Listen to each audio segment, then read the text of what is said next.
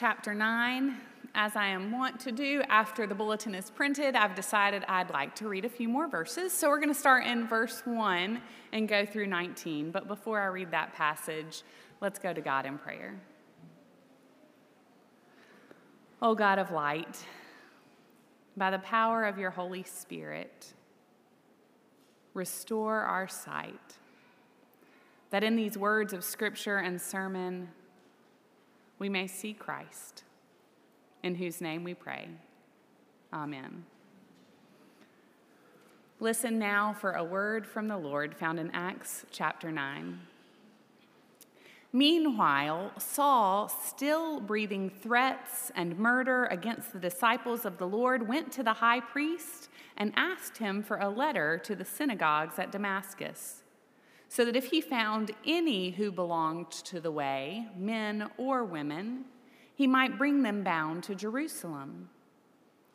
Now, as he was going along and approaching Damascus, suddenly a light from heaven flashed around him.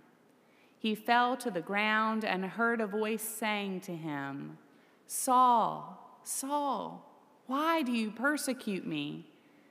He asked, who are you, Lord? The reply came, I am Jesus, whom you are persecuting. But get up and enter the city, and you will be told what you are to do. The men who were traveling with him stood speechless because they heard the voice, but saw no one. Saul got up from the ground, and though his eyes were open, he could see nothing. So they led him by the hand and brought him into Damascus. For three days he was without sight and neither ate nor drank. Now there was a disciple in Damascus named Ananias. The Lord said to him in a vision, Ananias. He answered, Here I am, Lord. The Lord said to him, Get up and go to the street called Straight, and at the house of Judas, look for a man of Tarsus named Saul. At this moment, he is praying, and he has seen a vision a man named Ananias come in and lay his hands on him so that he may regain his sight. But Ananias answered, Lord, I have heard from many about this man how much evil he has done to your saints in Jerusalem. And here he has authority from the chief priest to bind all who invoke your name.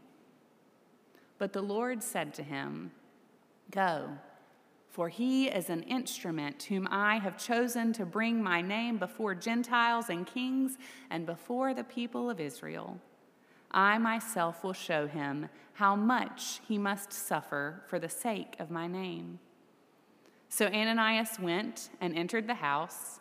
He laid his hands on Saul and said, Brother Saul, the Lord Jesus, who appeared to you on your way here, has sent me so that you may regain your sight and be filled with the Holy Spirit.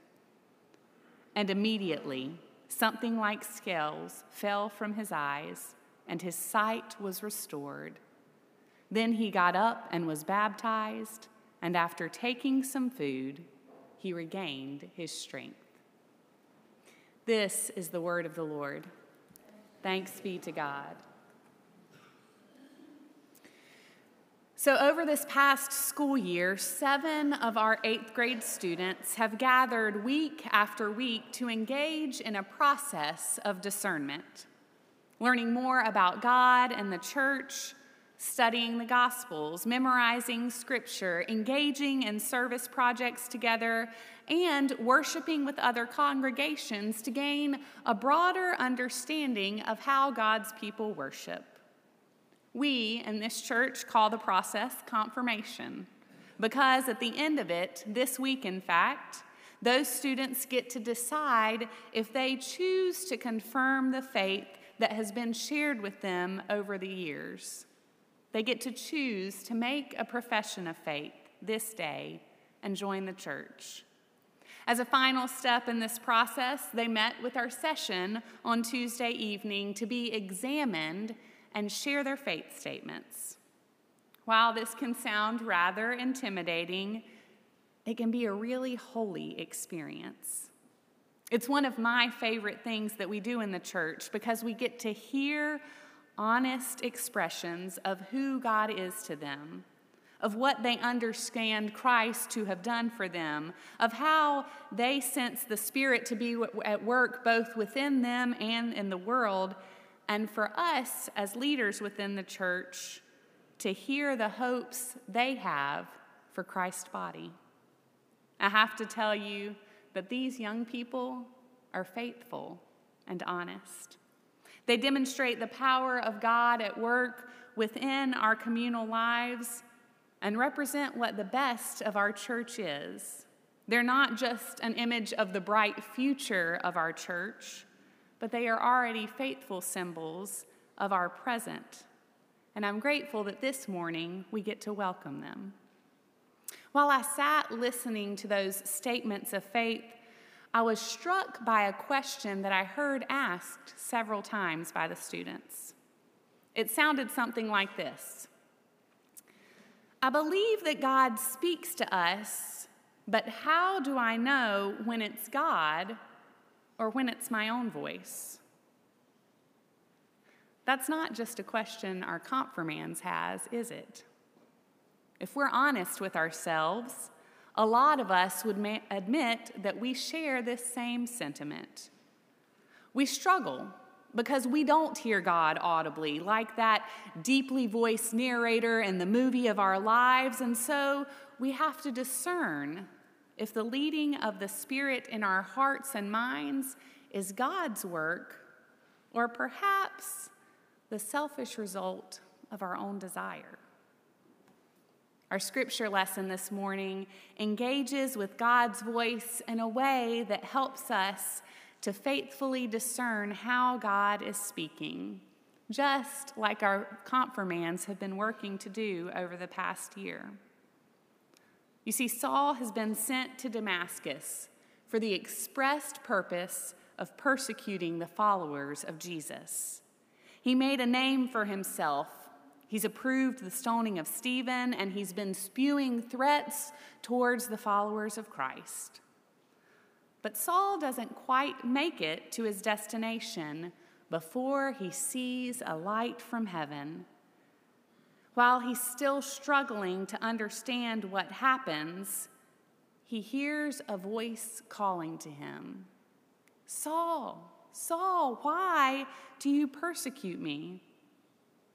Saul responds much in the way I imagined you and I might. Um, who are you?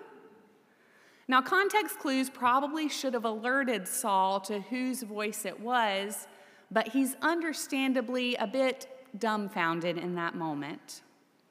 To Saul's benefit, however, he gets a very clear response I am Jesus. But as we know, it's hardly ever that clear for us. So, what do we do when we don't receive that crystal clear response?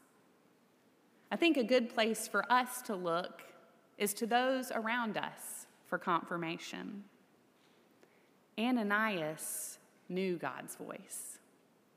We have a few clues that tell us that Ananias was a disciple letting us know that he should recognize the voice of God. Second, when God calls to Ananias in verse 10, he doesn't say, Who are you, as Saul did. He doesn't question, Is this God's voice or a stranger's voice, or maybe just my voice going on in my head? He replies, as the faithful do throughout Scripture Here I am, Lord. This is the one God placed in Saul's path. Ananias' response is in stark contrast to that of Saul. However, as the one persecuting Christians, we expect Saul to be the example we are not to follow. But it's actually Ananias who doesn't get it quite right. He is afraid of how Saul will receive him. Ananias recognizes it's God's voice, but he still questions what he's being asked to do. One of the things I love about this passage is that both Saul and Ananias help to confirm for the other that it really was God at work in their respective lives. During the three days that Saul goes without food, drink, and physical sight in Damascus, he has a vision of a man named Ananias coming and laying on hands so that he might see again. It's easy for us to imagine that Saul might doubt this vision. How is someone he'd never met supposed to find him in the midst of a city full of people and help him regain his sight. At the same time, Ananias is working up the courage to respond to the vision he's had. He finally does and finds Judas's house in Damascus and goes in, and I'm sure his heart and mind are racing. Um, what if this isn't the right Judas? Or what if this is some sort of trap? To catch me and take me back to Jerusalem? Or will this even really work? Am I just going crazy hearing things in my head? When he walks through the door and lays his hands on Saul, telling him who sent him and for what cause, both Saul and Ananias must have been a little amazed. Saul, that his vision was for real and Ananias that he really had heard the Lord correctly, and that one of the fiercest persecutors of the way could have a change of heart.